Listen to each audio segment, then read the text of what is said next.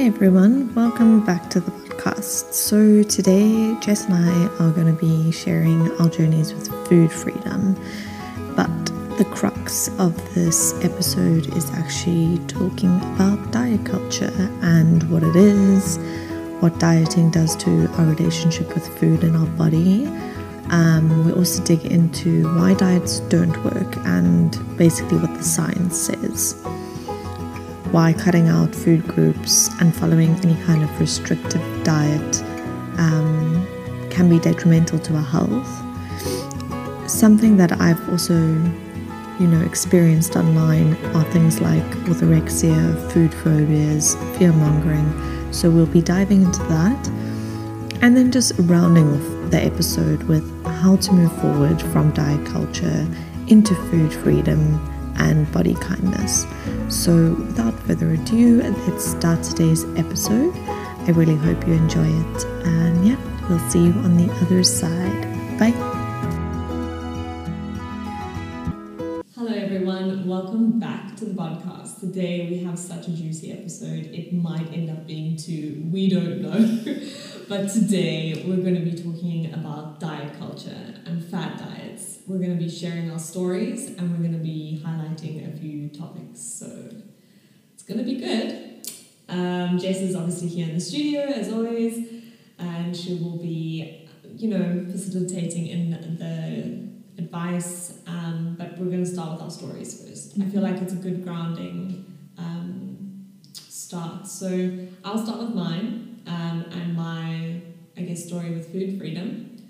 Um, so growing up, I didn't really even think of anything regarding food. I mean, I grew up in a very humble household where my breakfast was those six pack cereals, you know, when you could choose which one, and I would always go for strawberry pops Those first. why aren't they back? Like, why have they not brought them back?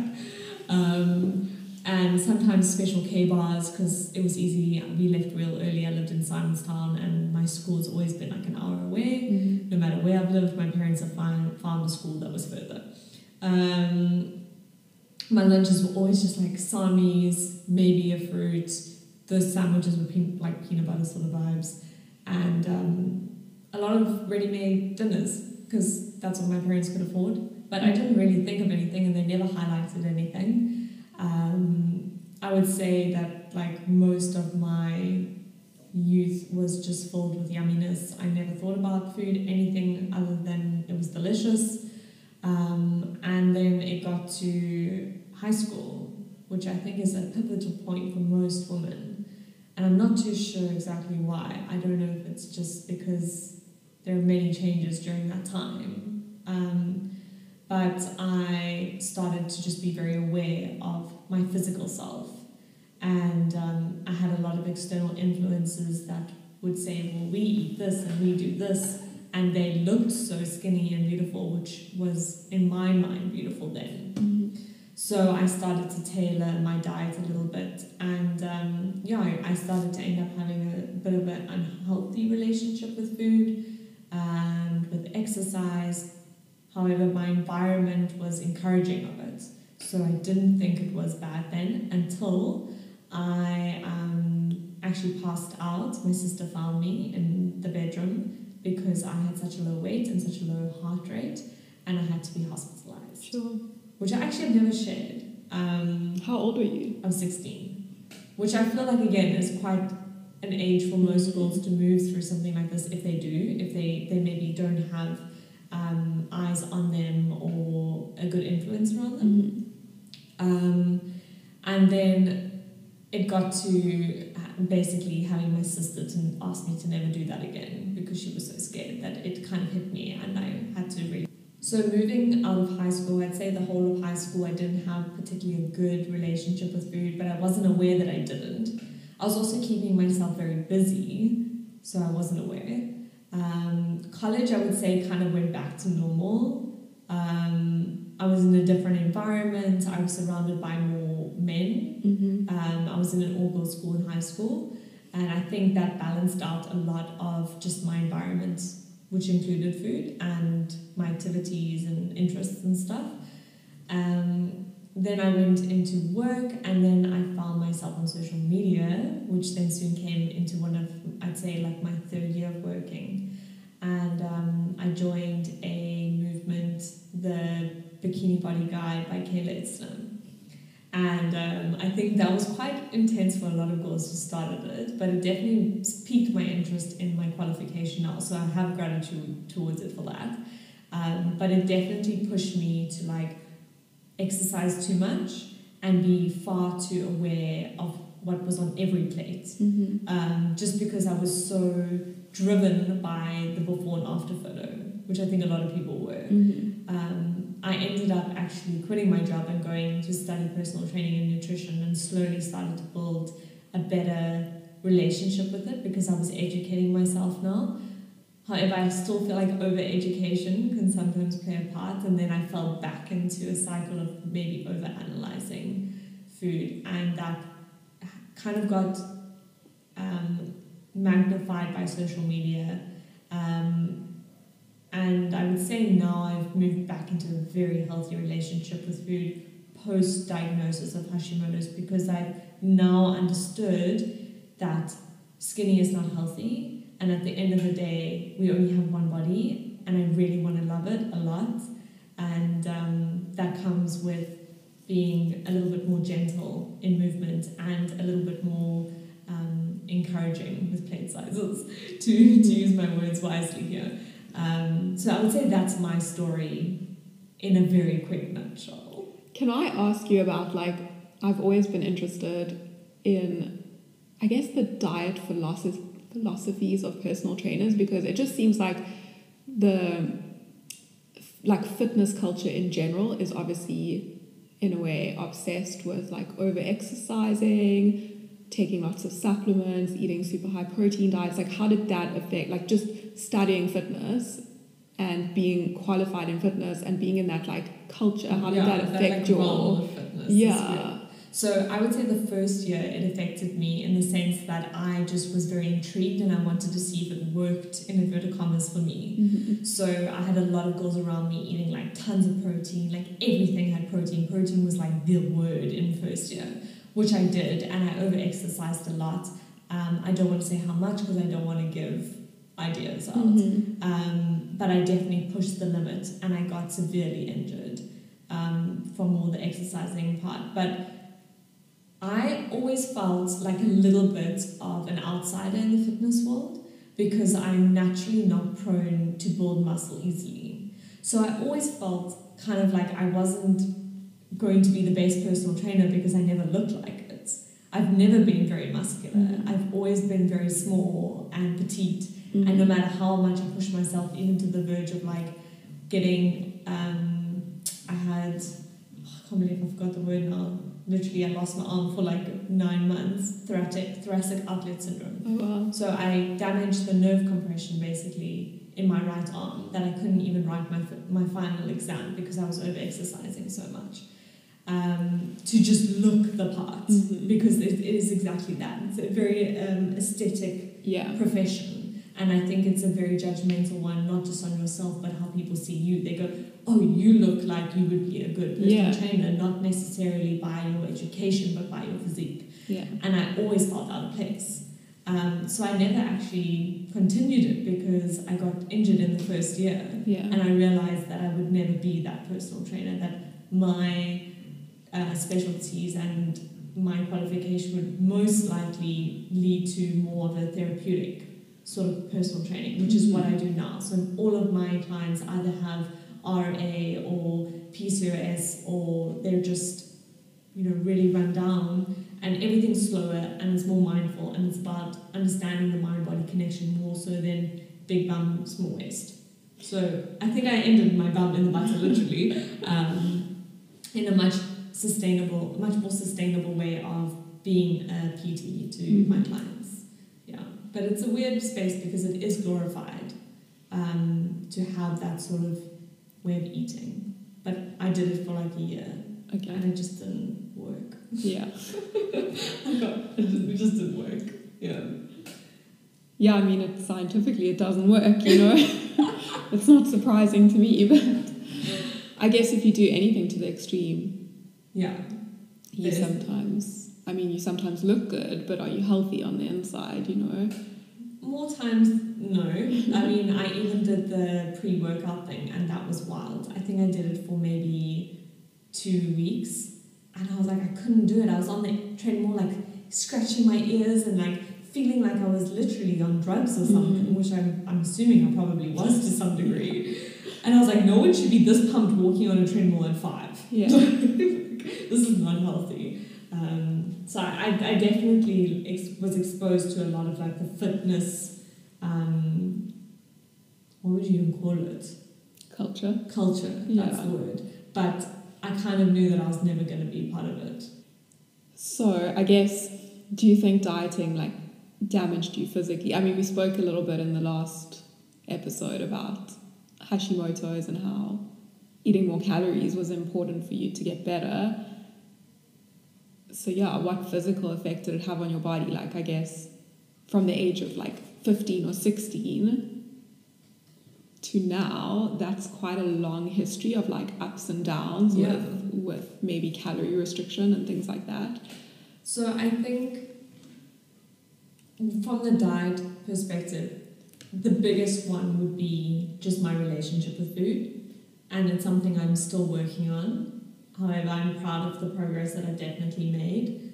But it can be very encouraging of um, eating disorders. I have been experienced or like exposed to, so that's just my personal experience. I'm not saying everyone um, I've definitely had to deal with a lot of deficiencies, um, uh, nutritional deficiencies, which we spoke about, like in the previous episode, can lead to illnesses. Which I do believe, even though I could hereditary have been prone to Hashimoto's, the restriction of calories and the over exercising definitely encouraged it. Mm. And I believe that definitely played a part to where I'm at now with my health.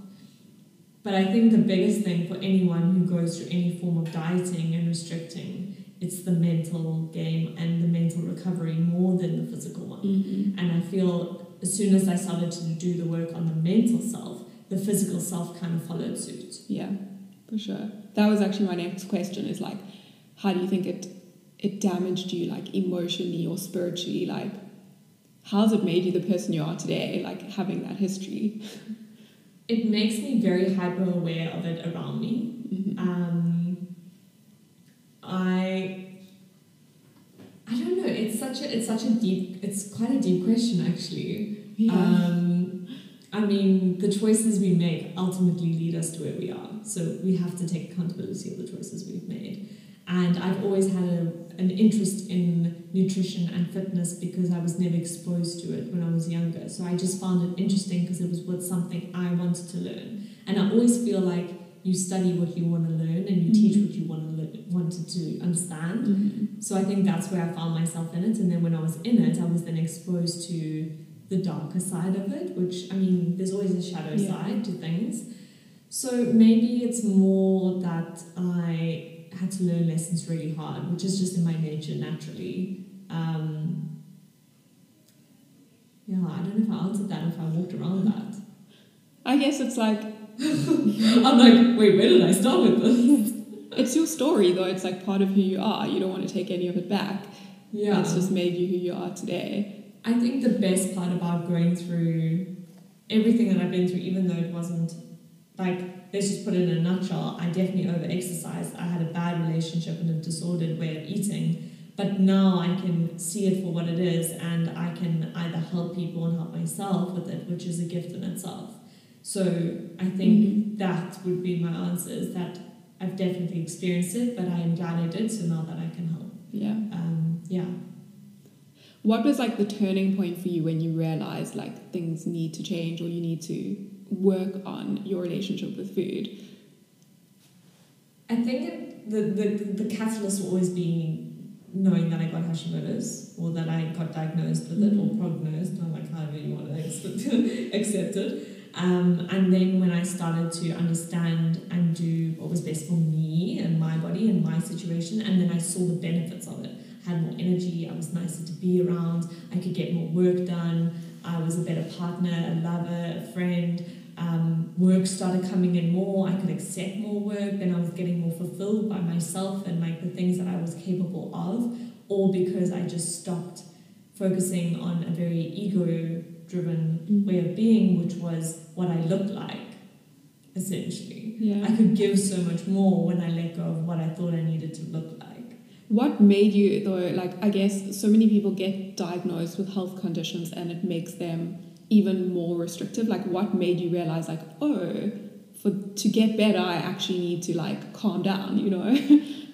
I don't think I had a choice. Yeah. Like I, I physically was on a couch for three months Yeah. and I had my whole life and my whole future literally ripped out of my like sight. yeah. I was at a stage where I was my fittest, I was getting so much work done, I was like projects were lining up and up, I was getting this podcast out, I was starting my Fit Club, my ebook, my app, um, uh, my social media had like started getting quite high, I had built this community and everything was falling into place and then all of a sudden my health got ripped out and all I could do was breathe and brush my teeth on a couch for three months. And when I realized that if I didn't look after myself, I was never going to have that life again, hmm it was kind of like, well, is it worth it? Like, is it really worth it? Because if you are working so hard for all these things, you're not going to be able to get it if you can't even like get off the couch. hmm So it was kind of like my health made me stop. I had no choice. I would either, well, I guess I did have a choice. Either I could stay on the couch or I could continue Yeah. living. And I chose to just live instead. Yeah. Yeah. And I guess I sometimes when you have a health scare, it really makes you realize what's important in life and Yeah. like you don't care as much about your weight. You just care about being healthy and functioning. Yeah. And to be honest, that was just the start. Yeah. That was maybe two years ago, not even a year and a half ago. After that, I had my puppy pass. Then my dad passed away, and now we're in lockdown. So I'm in lockdown too, because I put myself in lockdown last year. And um, when you realize that every every day something could be completely taken away from you, it's just not that important anymore. Mhm. There's just so much more to live for. But I think everyone has to learn and accept that journey in their own time. Um, but it was kind of like a one after the other for me, and I just got lots of wake up calls really quickly. yeah. So I guess like where are you now in terms of your relationship with food? Like do you consider yourself like healed? I don't I mean in my opinion like there's no such thing. But You can't heal yourself. No, I'm joking. Um, I I love the fact that I get excited about a meal. Yeah. I like the fact that I don't feel like I need to overanalyze it. I love that I can just let my partner cook for me and I think nothing of it, but besides the fact that I don't have to cook. Mhm. That's so nice. Um, I really do believe that I'm in a state of um, peace with the way that I move and the way that I eat. Definitely have days of guilt and shame, but with therapy, I understand that that guilt and shame is not actually around food Mhm. and it's not around movement. It's Mhm. actually deeply rooted. And when I can understand that, and then I can ask myself, okay, but what are you actually worried about? Mhm. Because it ain't what's on your plate Mhm. it's something else. Um, that's when I realize that I'm I'm really growing, and that excites me. Yeah. And exercise? Exercise, I still have a bit of like a weird relationship with because for me it's therapy. Mm-hmm. To like go for a walk, sometimes I have to be like, okay, but I do I want to walk for the right reason? Yes. Even I know it's a walk, but still the intention behind it needs to sometimes just be assessed. Not every time, but if you're tired and you need to sleep, don't go for a walk. If you think you need to go for a walk, sometimes you just need to do nothing. But um, definitely, like my fitness is so different now. Um, I used to do like hour HIIT classes on treadmills five times a week while doing my other training, while instructing, like madness. Yeah. No one should have been operating at that level. Um, so now I'm very at peace with how I move and yeah. I have like a kind of triggering question maybe, but it's something I always ask my patients is like, do you still weigh yourself? No. So we have a scale, but the scale's for the dogs. Okay. We had to get it for lockdown to weigh them to make sure that they weren't. because sometimes people ask me because they see it in Yeah. my in my stories. I'm like, I should probably pack that away, but like I don't even think about it. We have a scale, but it's for the dogs, and Luke Yeah. actually weighs them. So he Okay. picks them up and he goes on it. Yeah. The only time I weigh myself is when I had to go before my blood tests, and you can actually ask the practitioner to take it down for you, and you Mm. don't look at it. hmm So it's always an option if you Yeah. feel like you can't trust your thoughts.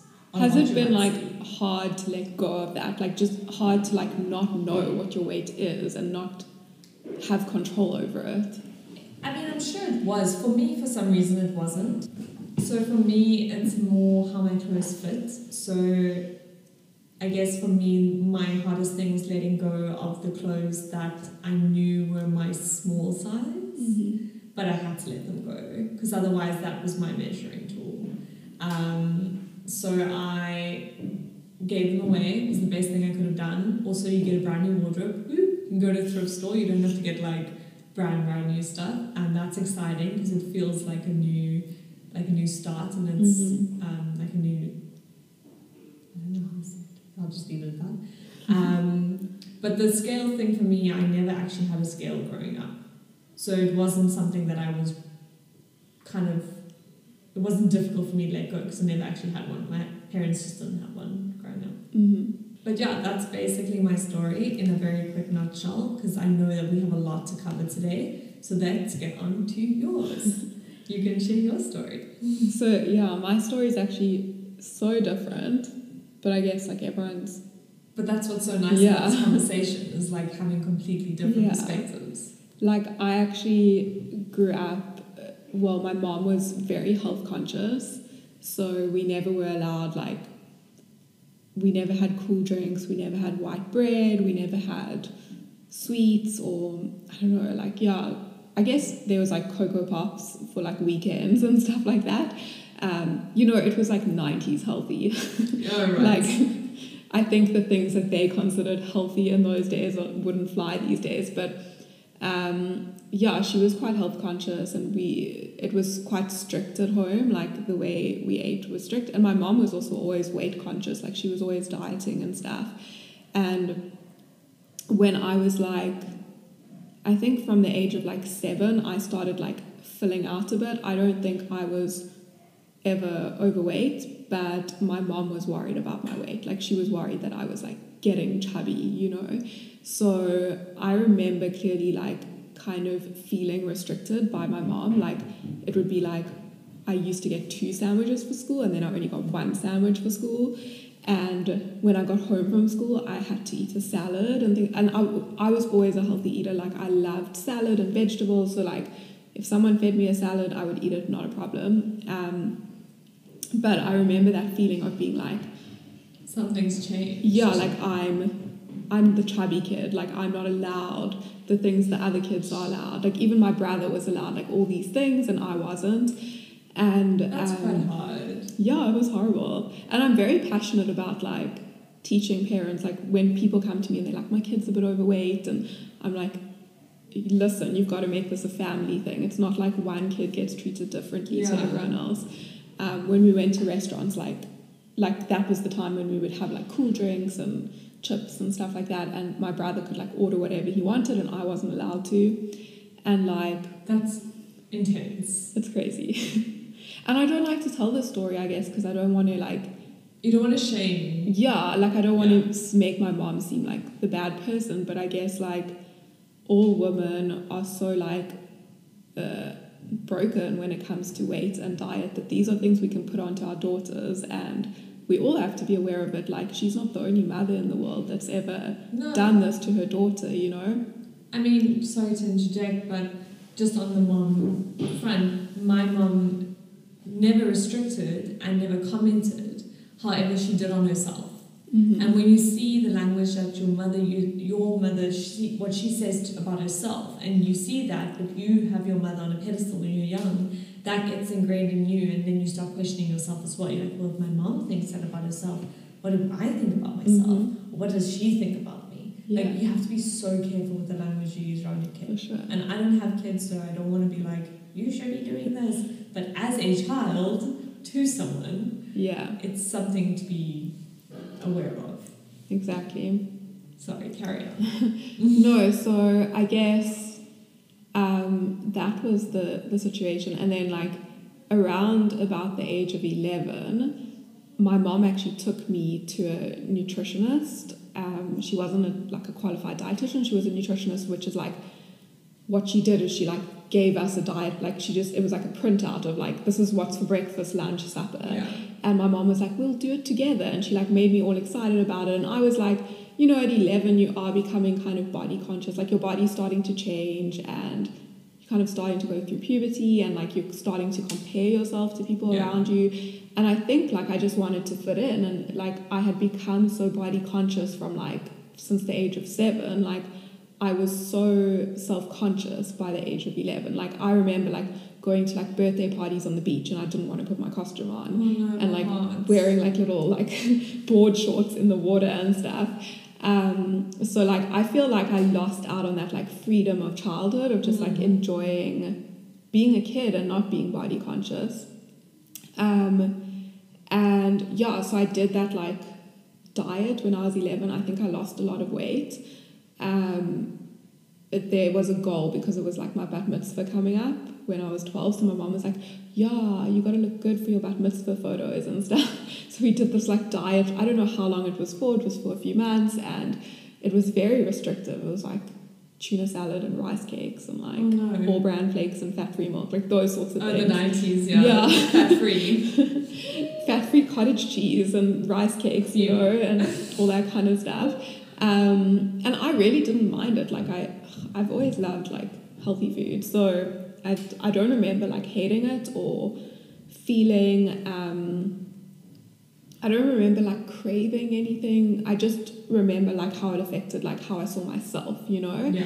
and how I interacted socially because it wasn't like any other girls were on diet or anyone was talking like it only became normal to talk about dieting when you were like 14 15 you know so I felt like I was the only like one of my peers that was even aware like I definitely felt like a huge outcast because of it um, and it was a huge secret for me like I didn't want anyone to know um, so there was always like this shame around it and then I think like that just continued into my teens. Like I think I was just on and off diets, um, to and from dietitians. I actually went through like a rebellious phase where I was like, I think I was like 14 and I just like ate whatever I wanted and gained a lot of weight and my mom was really upset about it and I like enjoyed that until she like she like eventually I think eventually I started getting bullied actually about my weight, and then I went to her and I was like, okay, no, I need to do something now. I need to like go to a dietitian or something, and then she helped me. She took me to a dietitian, followed a diet, and that's just how it was. Like throughout, just your norm, just Yeah. yeah. diets. yeah, and they weren't like I don't think they were like I was never underweight. I was always like more on the overweight side of things, or like I was either I guess like a little bit overweight or and I don't think I was ever actually badly overweight either. I just want to put that out there. Like this was all in my head that I Mm. felt so big, you know, because I've looked at pictures and I'm like I was a normal kid. It was just in my head. But I was definitely either maybe overweight or like just a healthy weight, but more on the like bigger side. Um, I'm definitely not like a petite person, and I just couldn't accept that. Like when all the other girls seemed so small and petite, and um, yeah, so I guess that's the way it went. And then like studying dietetics was actually hugely healing for me because I I thought I was like studying a degree on like how to diet, how to lose weight, how to you know how help people manage their weight and it actually is not about that. Like it's so scientific and we just learned like anatomy and physiology and biochemistry and all those sorts of things and it actually just took me out of like that obsession and made me realize like how important being well nourished is like i really started to to focus on nourishment as opposed to like weight loss all the time like i was more concerned with like oh am i eating enough of my vitamins and iron and yeah. those sorts of things and The goodness. yeah, and I must say, like, everyone that I came across in my degree, like all my friends that I was studying with, and all my lecturers had such a like healthy relationship with food. Um, and I think in general, dietitians are pretty healthy with how they like relate to food, just because it's very scientific. I also find it interesting um, how, I mean, I also I, and I, I struggle to to identify if that is the case because I feel like every girl goes through, um, and I say girl only based on experience. I'm sure men have gone through the Mm. same, or anyone who identifies as a woman. Um, but uh, I find that those who are very interested in um, or have been exposed to dieting to some degree end up in a field in it. For sure. Like For either sure. personal trainer, nutritionist, dietitian. Like Yeah. I just find it very interesting, but also it, like you said, is so healing yeah. because once you have the knowledge of understanding that it's not about just losing weight, there's so much more to it. There's so much more substance. You can actually let go of it and be Mhm. like, okay, cool, great, I'm healthy. Yeah. Like that's something so cool to like focus on. we actually had like this discussion like so when i first started working as a dietitian i was working in a, in a department um, in a big hospital and our department had 18 dietitians. And we all had like our own little food things. Like everyone was always like you know watching what they eat trying to lose weight then eating too much cake like the normal stuff.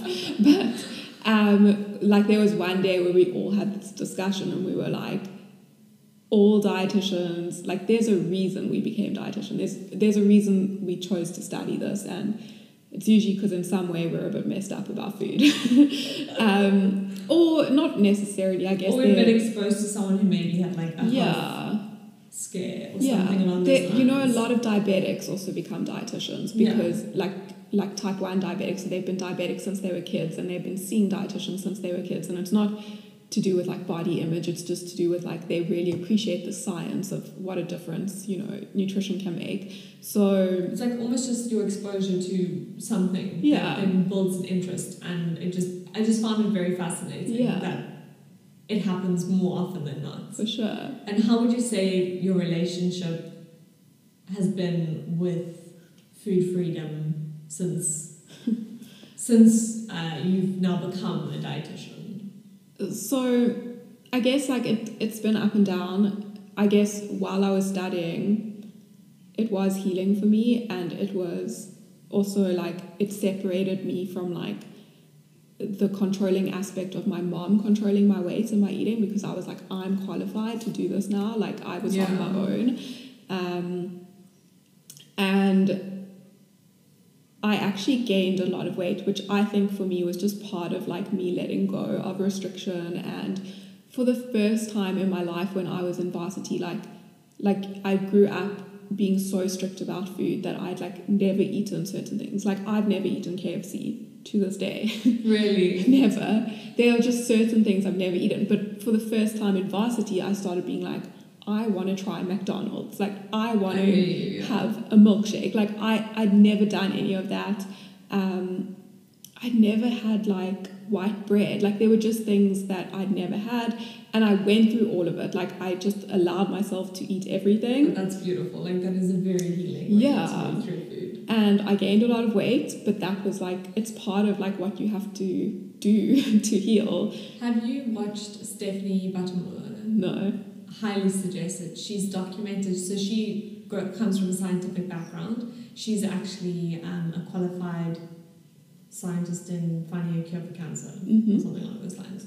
Um, and she has documented her all in journey, which sounds something to the degree of what you're explaining. How she allowed herself to eat to full satiety, no matter what that calorie was each day, until and she gained a lot of weight coming from a bodybuilder background Mhm. and um, her body now after years completely normalized and it's just so it was so beautiful to watch it because it, there were so many scary moments for her to Mhm. face as an individual in her journey and then coming out of it going now i have this amazing relationship with food and i just had to go all in like i just had to eat it all Yeah. do it all allow it all accept it all and now i'm at peace with everything Yeah. um, which sounds kind of like what you did which is really Pretty cool. much. I didn't know I was doing it. I was just like, I never got to do this. I wanted to, like, I had innately, yeah. freedom for the first Yeah. time.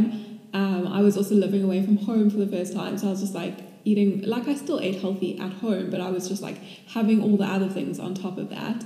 And then I did get really unhappy in my own body with like that was the heaviest I've ever been, and I was like a good probably like almost 10 kilos overweight.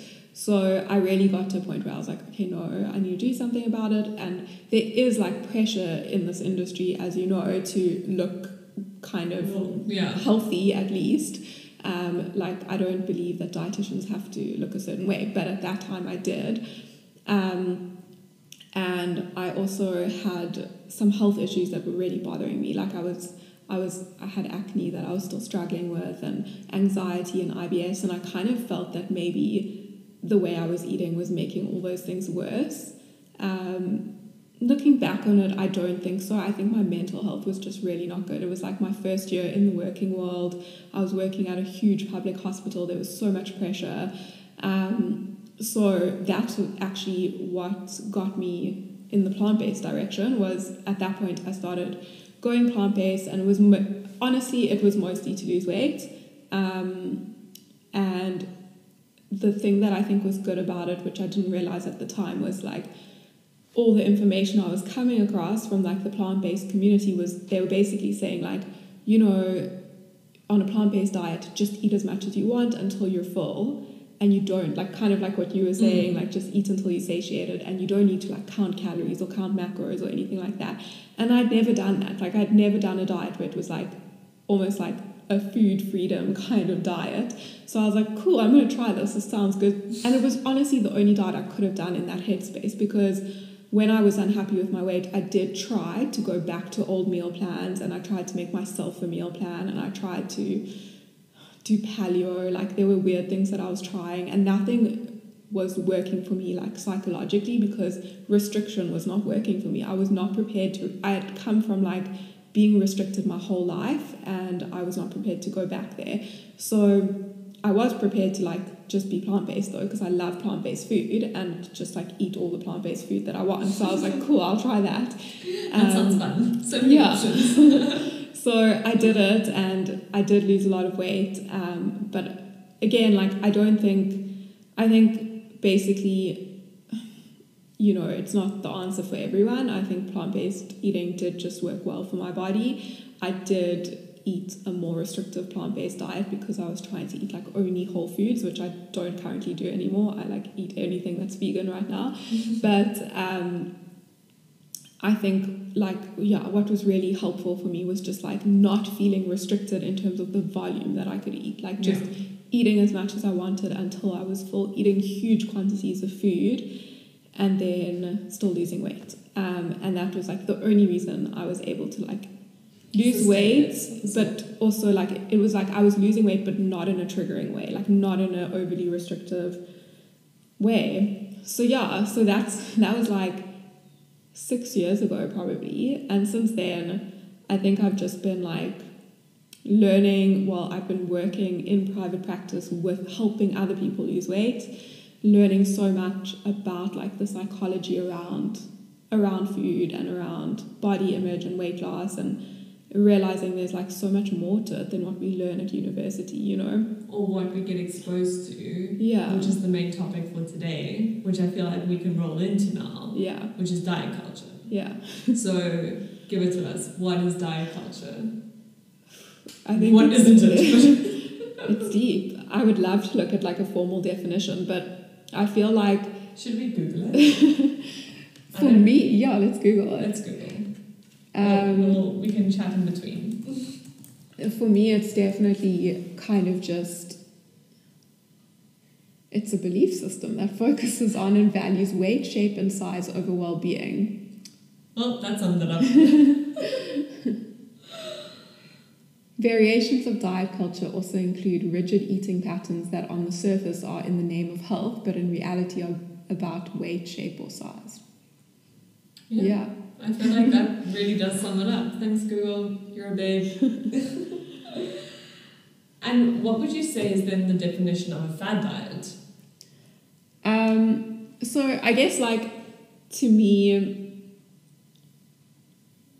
yeah, to me, the definition of a fad diet is kind of a diet that comes and goes. It's like a fashion kind of Mm. thing. It's not something that's been around forever, although What There are many- Like paleo, keto. yeah, keto, banting. I mean, so those, but those all fit into like a category of kind of like high fat, low carb. So it's almost like they're the same theme, but they get given a new name and a new set of rules. And yes. um, but yeah, I think um, Essentially, a fad diet is restriction. Yeah, it's a very restrictive diet. Usually, it's usually for weight loss, but sometimes uh, under the guise of wellness or health. So sometimes, like you know, with keto, there's a lot of claims that it's it's best for aging or for cancer risk or whatever it is is. there science to back it up?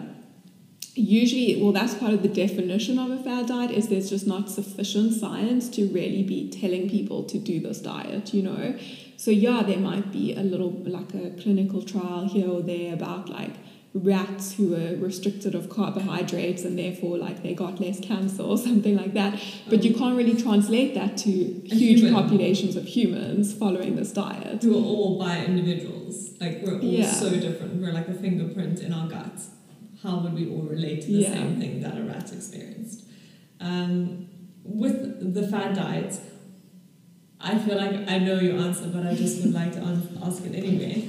So, how do you feel about people giving um, advice on a certain way of eating without qualifications and coming up with their own form of eating?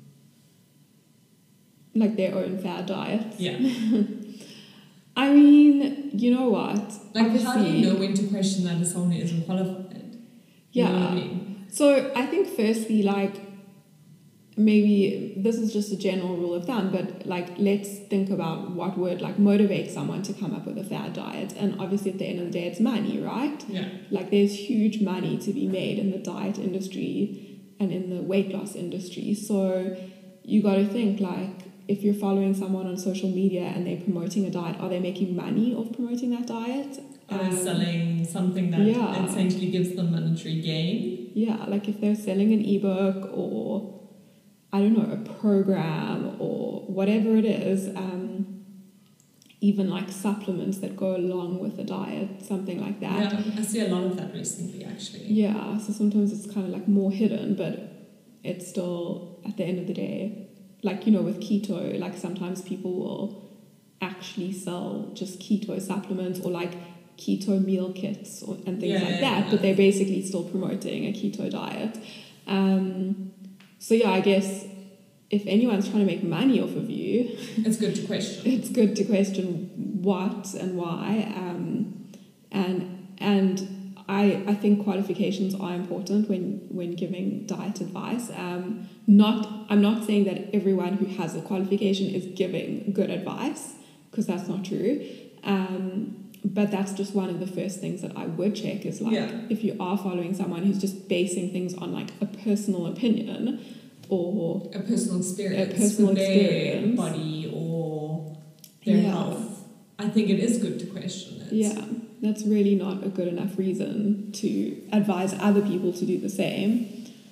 And I mean, that obviously is coming from, you know, their relationship with food and body image. Mm-hmm. So, what does dieting do to our relationship with food and our body? Like, Yeah, I mean, there's so much to it, but I guess at the end of the day, when you're dieting, you're kind of saying that the way your body looks at the moment is not good enough, and you are consciously trying to change that through what you put in your mouth, you know?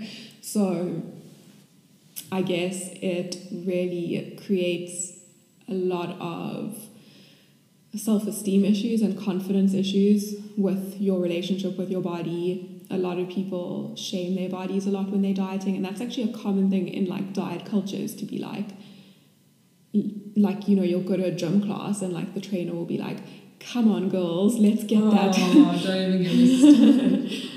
like, when It's actually one of my pet peeves. Also, like I will summer's not go. almost here or yeah, something like that. let's get those bikini bodies going.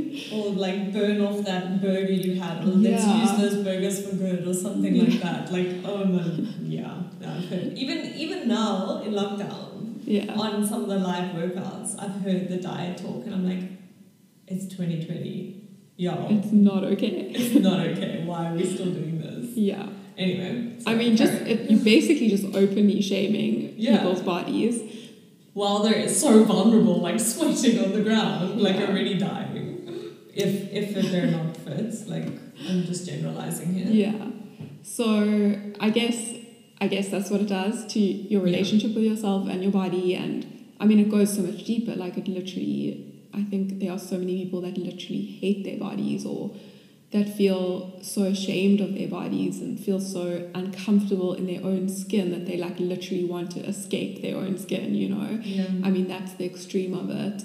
Um, and then, in terms of your relationship with food, like that's the part that really interests me and that I see so much in my patients is just as soon as you, well, as soon as you feel restricted, you actually, you're more prone to binging. And This is my debate on fasting, just by the way. yes, for sure.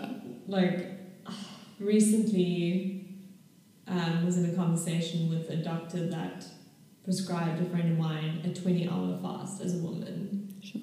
And I just, I'm like, there's so much science backing that up that that ain't gonna work. And she's even experiencing these excessive binge episodes afterwards. And I feel like that's your body's way of saying this is not working. Mm. And also, from my understanding, most of the fasting research has been done on men and written by men, not based on women and how our hormones function Yeah. completely differently. For sure. And a lot of medical research is just so sexist, you know, like even BMI is sexist because was done, and racist. It was like a lot of the BMI research was done on white men. So women clearly have higher BMIs than men. Yeah. like, hello, we're completely different. Um, so to kind of say that all like men and women and all races should fit into this BMI category is just a little bit crazy. Um, when the research isn't there for for all those kind of different populations.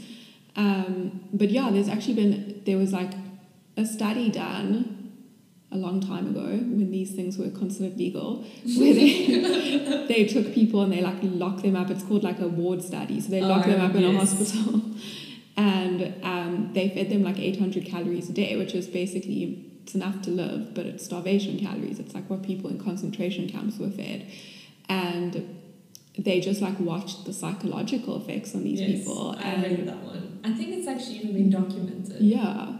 It, I think, yeah, I think that. it's super interesting, but these people went like they basically developed And their recovery afterwards, don't they also document that and like how, Yeah, like what they did as soon as they could eat, Yeah. and how their mental and physical self reacted to it. Yeah, I remember that. That was actually yeah, Yeah. interesting. and it's interesting in the in the research around like eating disorders because what they found is that these people their behaviors were very similar to people with eating disorders, Yes. even though it wasn't Yeah. like it was a physical like so the physical restriction and the physical um, deprivation of calories made their brains obsess over food yes. and obsess over like what they wanted to eat like they like they were like hoarding recipes and Yes, and wasn't the one? I, no, I don't want to say, but I think one was like drawing food, yeah and I think the one was like dreaming of it all the time, Yeah. and it just became like their everything. yeah And I think that came into our earlier conversation when I was saying that once I had allowed myself that food freedom, I could focus on so much more, like Mhm. getting in more work, and the abundance of food actually allowed me the abundance for life. yeah But it's that acceptance of like what comes with that and letting go of the control Mhm. around that. hmm Um, and at the yeah, end very, of the day very fascinating. yeah i think like what people just have to understand is that the body is built for survival and it's built to maintain homeostasis like it wants to just maintain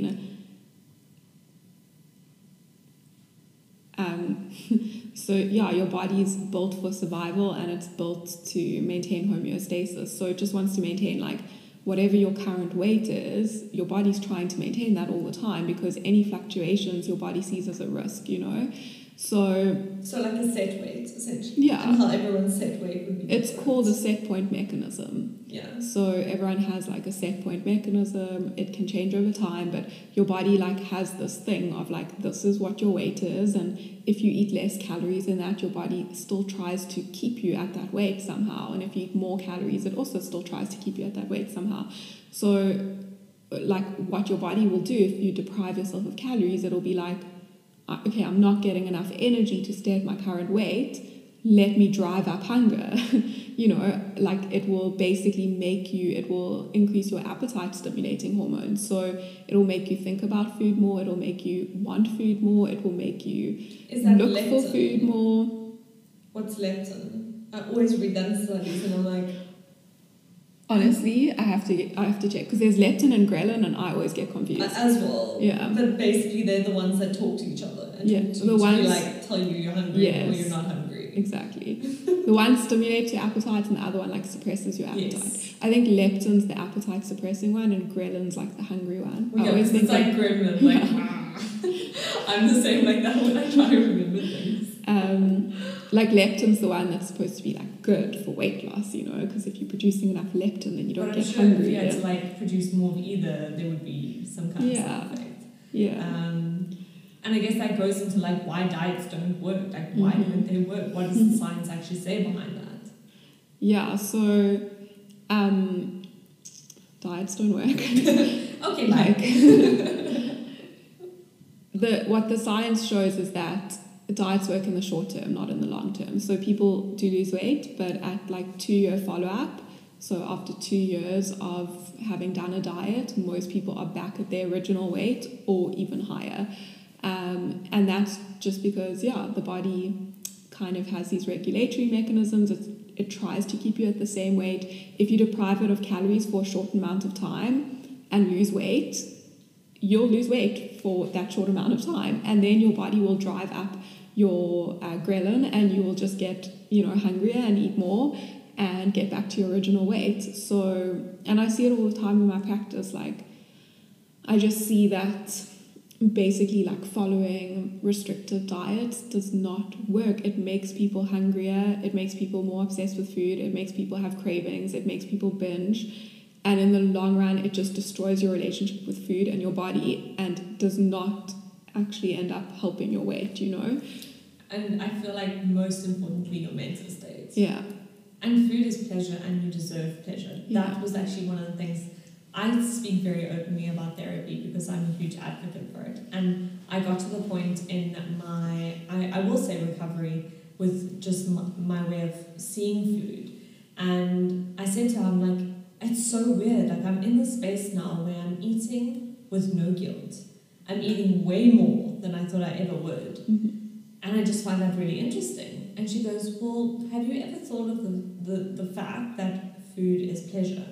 And that maybe you're getting to a point in your maturity where you are more accepting that you deserve pleasure.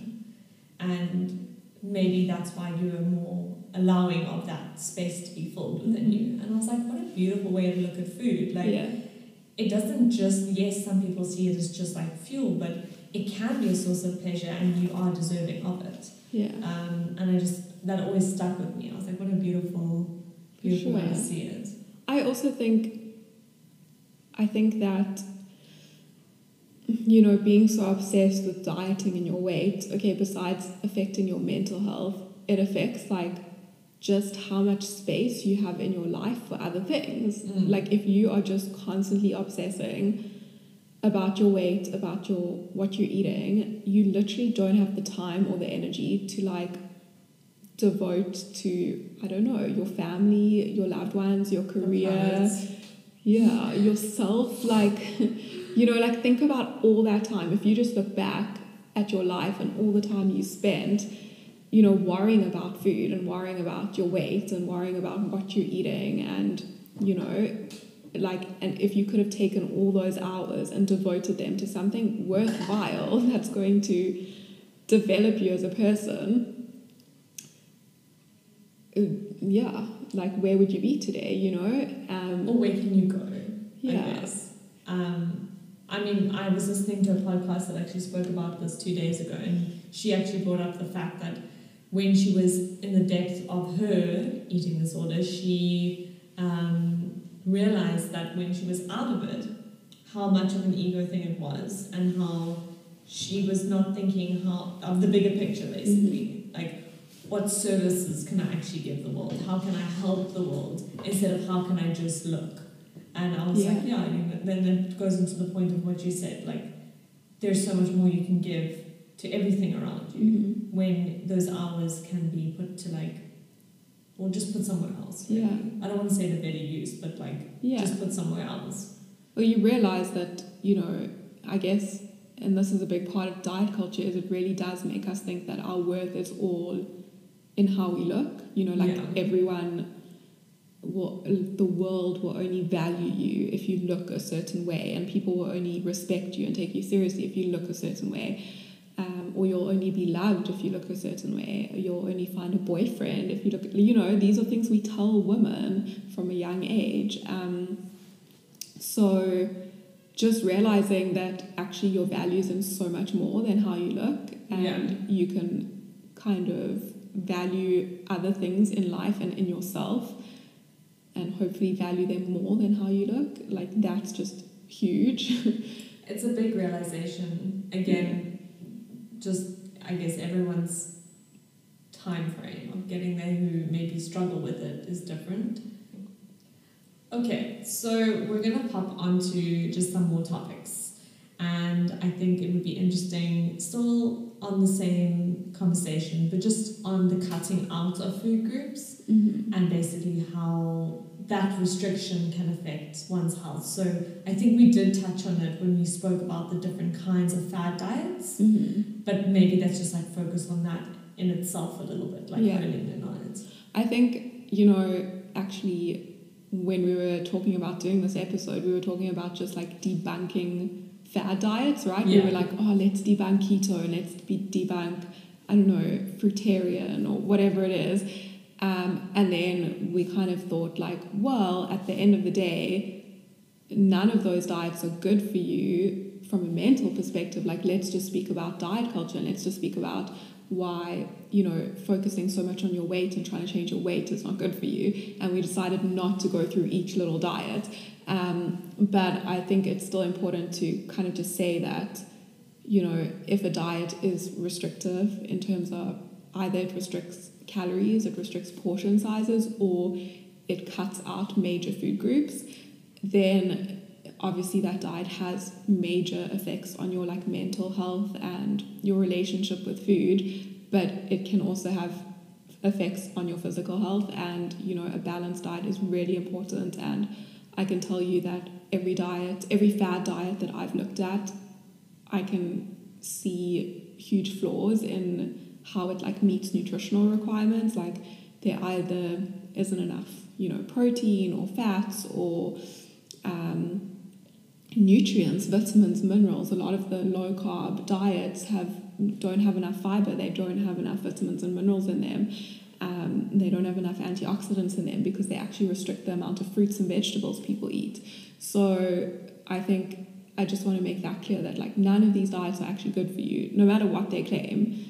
Um, they might claim that it cures cancer or it, I don't know, prevents diabetes or something like that. But at the end of the day, if you're not getting a balanced diet in, you're not getting all your nutrients in, and you can develop nutrient deficiencies, and um, that can affect all aspects of your life, and it can affect your disease risk and Yeah. things like that. So, Hundred percent. I mean, I'm a byproduct of that, so I can Yeah. hundred percent advocate for the fact that it can definitely affect your health if you restrict, even if you think you're doing something right for yourself. mhm. And that falls in very smoothly into orthorexia, Mhm. which I think people have.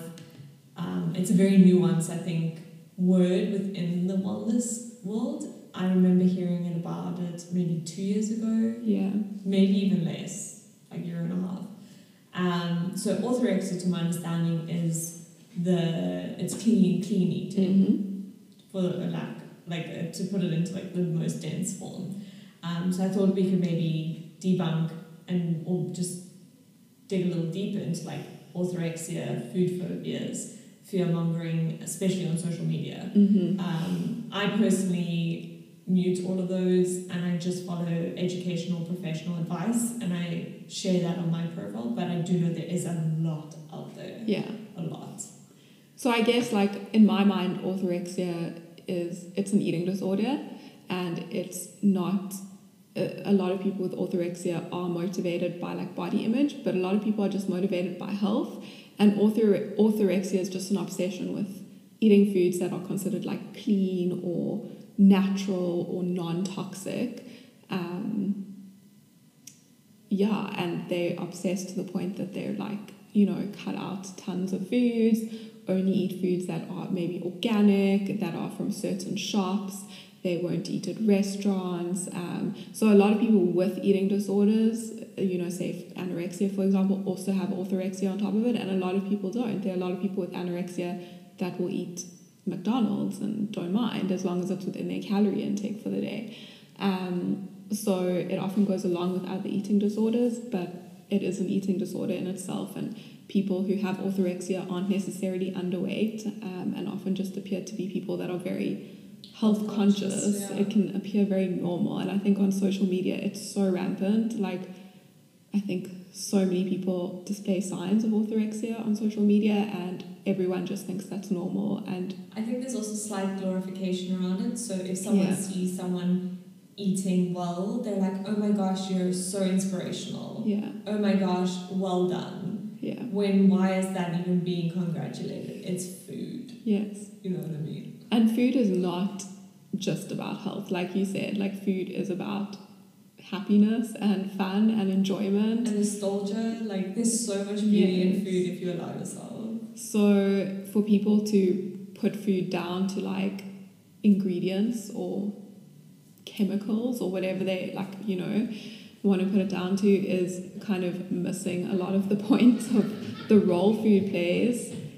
Um, food even plays like a huge social role in our lives. Like it brings us together. We congregate around food.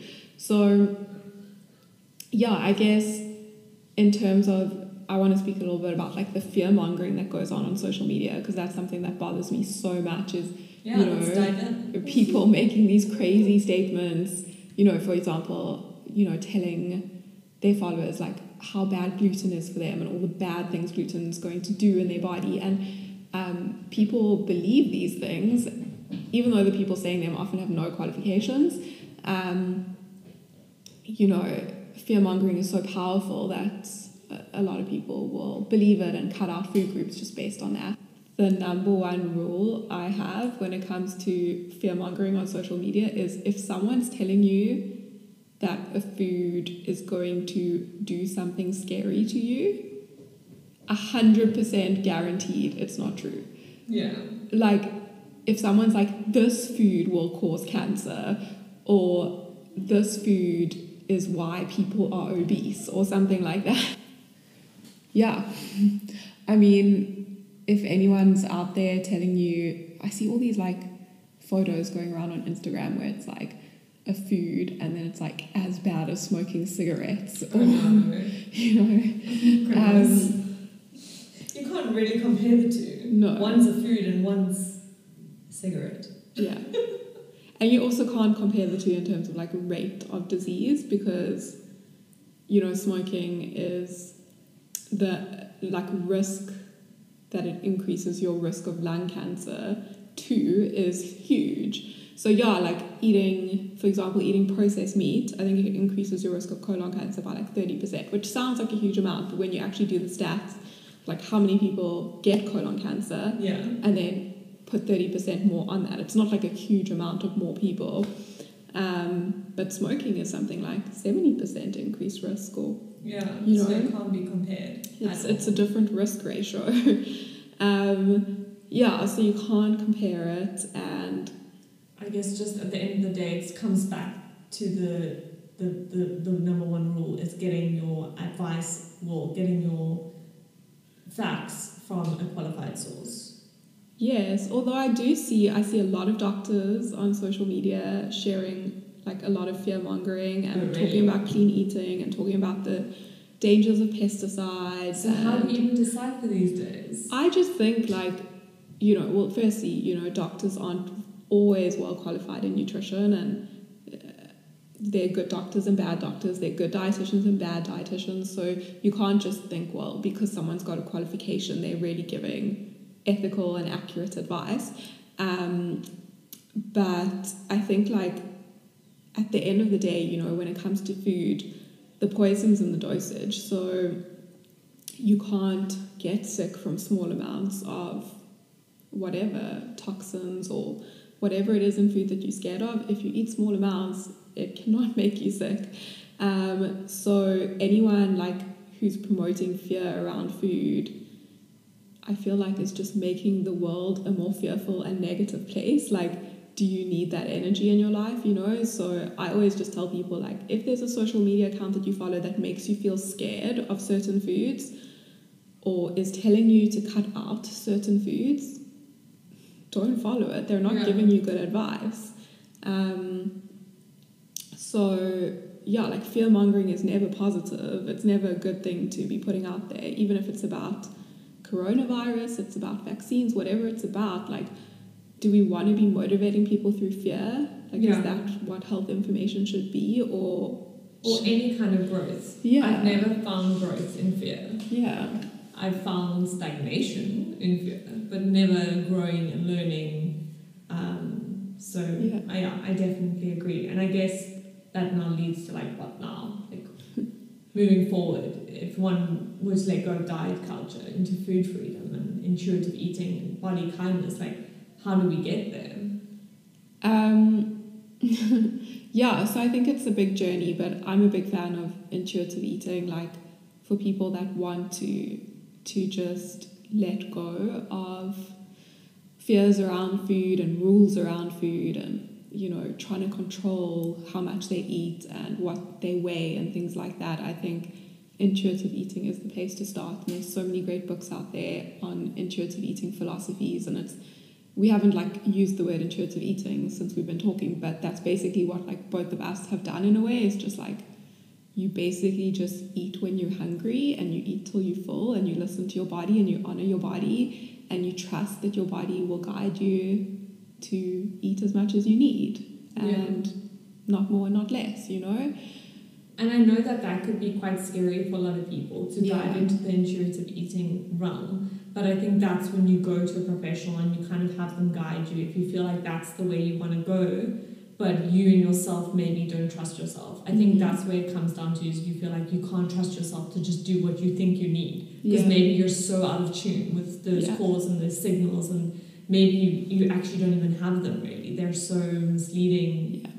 that's when you go to a professional and you have them hold your hand or you get someone who's professional to maybe give you credible sources to read and watch and listen to and do it in bite sizes no pun intended um, in like understanding you because your intuitive patterns and eat and way of being is going to be so different to someone else's Yeah. um, maybe yours is like yours like following a, a, a plant-based diet like that intuitively felt right it feels good for you now for me it was incorporating eggs and dairy back into my Mhm. um, into my eating and even meat every like once a week or so and that feels good to me but I never try and like force myself to have it every day because I Mhm. think that's what is best for me in that Mhm. moment um, I also think that is, yeah, you know, intuitive eating's a journey and it's hard. And I think one of the scariest things for people when they let go of dieting is the fear of gaining weight. Like they're kind of,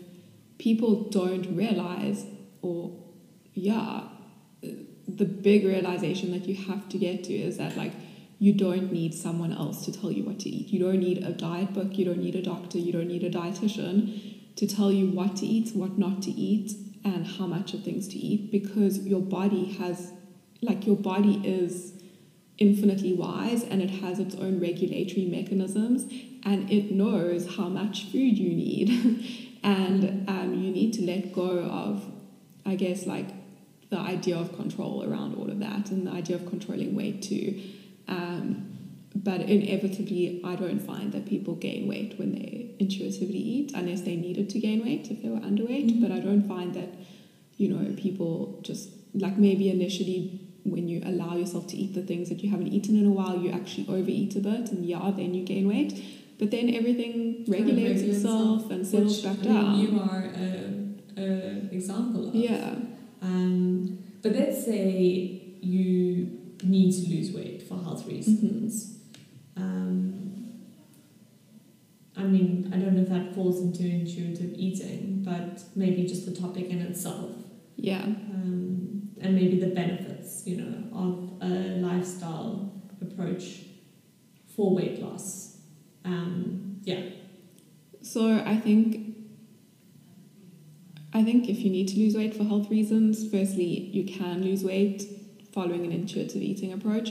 But I would just say whatever your approach is, don't go and follow a restrictive diet, don't go and follow a fad diet because whatever results you get out of that is going to be short lived and it's not going to be a long term answer to your health problems anyway.